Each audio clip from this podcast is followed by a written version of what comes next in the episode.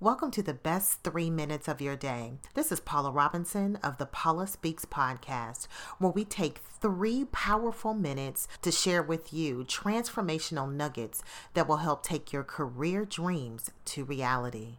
Today, I want to talk to you about a four letter word love. Welcome to the Valentine's Day edition of the Paula Speaks podcast. I wanted to talk about love today because I know growing up in my household, Valentine's Day was considered a day of extra love. As I got older, still in the traditional way of maybe dinner and going out or doing something special, but I wanted to talk about Valentine's Day in a slightly different way um, today. So, welcome to the Valentine's Day edition once again. One of the things that my mom would do on Valentine's Day for me um, is she knows my favorite color of um, flowers, and not necessarily, I'm not necessarily attached to a particular flower, even though I do have my favorites, but my favorite color of flowers is yellow. So, what she would do is she would find these wonderful places in the house where um, she knew I was going to have to go, like maybe in the back of my closet or on the table where I would go get my keys. Or sometimes she would send me into the other room to go get something.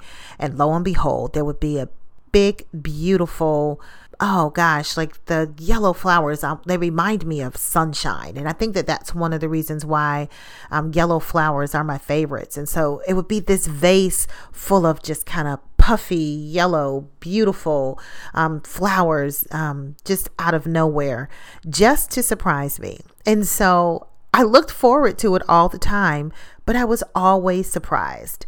And so that continued until she went to heaven and she left me some wonderful Valentine's um, memories. And so I just wanted to share that one with you. Um, in addition to that, though, I want to talk about, um, we've talked about family love. I want to talk about friendship love. I'm not talking about people that you just know or that you're acquainted with, but I'm talking about real friends my friends have had a profound impact on my life, and I wanted to share a quick story with you. So, my birthday was at the end of January, but my friends celebrated me pr- about a week earlier. So, it had been a long day for all of us, but you know, we went out to dinner and enjoyed, you know, nice cocktail. We um, had live music, and I mean, it was fun. I, I had a blast and it was a great opportunity to get out. For me, sometimes you kind of got to pull me out because um, I'm always thinking, oh, you know, we can happen at another time.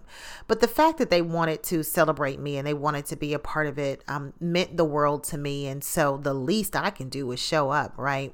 So I did. I mean, and I had a great time. I'm so glad that I was able to um, able to do that but at the end of the night, and it had already been a long day, but at the end of the night, um, I said to them, Listen, I would love for you to take a ride with me. Do you mind? Now, they had to get up early, they had things to do, but they said, Nope, we don't mind. They didn't know where we were going. We drove about 45 minutes out. And they quickly realized that this was one of the places where I had experienced a horrible tragedy. But having my friends there with me um, in that closure moment meant the world to me. I was actually going to go and do it alone. And then, you know, sometimes you remember, hey, there are people out there that are happy to come along. And so I was really grateful, actually, to have my friends there with me as I went through this closure moment. And yes, I'm a coach and I help other people. But this moment, this moment was for me. But one of the great things about this closure moment was that I didn't have to do it alone. And it was far more significant than I ever even gave it credit for. So I got an opportunity to talk to my friends about it and, you know, kind of give them some more details about, you know, what happened in the process. And let me tell you, that was an extremely empowering moment. Um, it anytime you get an opportunity to face things that are hard and having an opportunity to exercise your faith and having closure moments with people that you know are your friends, whether it's convenient or inconvenient, that's just another display of love. Okay, so now let's talk about one more kind of love client love. you know what? I get to do the work that I love. I get to help people capture their career dreams. I get to help clients elevate their businesses. I get an opportunity to work with leaders who really care about the people that they are serving, and so much so that they're willing to ask for help just to be better. To understand what it takes to be able to reach out and consciously make a change and make a decision for things to be better, and to know that I get to be a part of that and that I am trusted, that's great to me. I'm doing the work I love for clients that I love.